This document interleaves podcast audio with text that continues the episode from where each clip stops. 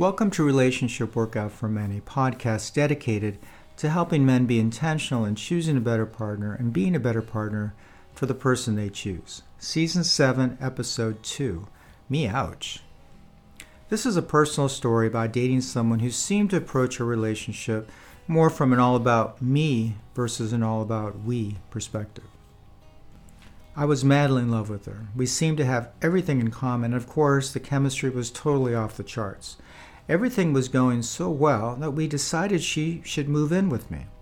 Everyone said us moving in together after only knowing each other for about four months was crazy. But I was convinced that she was my person, and besides, we could rationalize the quick move in to save her some dollars paying rent. About two weeks before her move in date, she informed me that she'd be bringing her cat with her, a cat I didn't know about that previously had lived with her and her ex. I guess I could have said something right then. It did feel like I wasn't at all part of the decision on whether the cat would come with her. However, I loved her, and it was easier to avoid the potentially contentious discussion. Besides, how bad could a little black cat be? Although I had never lived with a cat before. Once she and the cat arrived, the first issues surfaced quickly. For one, she insisted that the cat drink not from a water bowl, but rather from the constantly running kitchen and bathroom faucets. This seemed extremely wacky to me. Why couldn't the cat just drink from a bowl like ordinary cats? Not only did the cat leave all sorts of black hair around the faucets, black hair that my girlfriend rarely cleaned up, but it it seemed like such a waste of water to leave the faucets running all day and all night just in case the cat might become thirsty. Then there was the fact that the cat had to sleep in bed with us. First, it felt extremely weird to me to be making love while being watched intensely by a cat.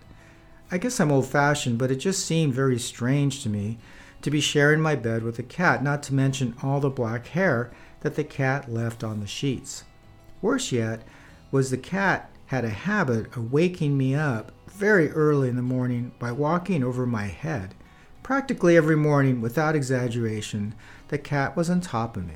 Unfortunately for me, once I'm awoken early in the morning, it's very difficult for me to go back to sleep, especially when I'm frustrated about why I was awake. I tried to talk to my girlfriend about the cat, but she wouldn't hear me. When the cat woke me up, she would say, Deal with it yourself by telling me to put the cat into the hall bathroom if I wanted, but when I did that, the cat would just screech and holler. She kept saying she didn't understand why such a little cat could be such a bother to me. If the cat woke me up, then just go back to sleep, she would say. Regarding the constantly running faucets, my girlfriend simply said that the cat had to drink from the running faucet water, full stop. I kept telling her it was much less about the cat and much more about how I didn't feel she cared about my needs. I was frustrated that she didn't seem to even want to hear what was disturbing me and try to find a solution that might work for both of us. She seemed to have zero flexibility. This triggered a demon for me being in love with someone who didn't seem to love me in return the way I wanted to be loved.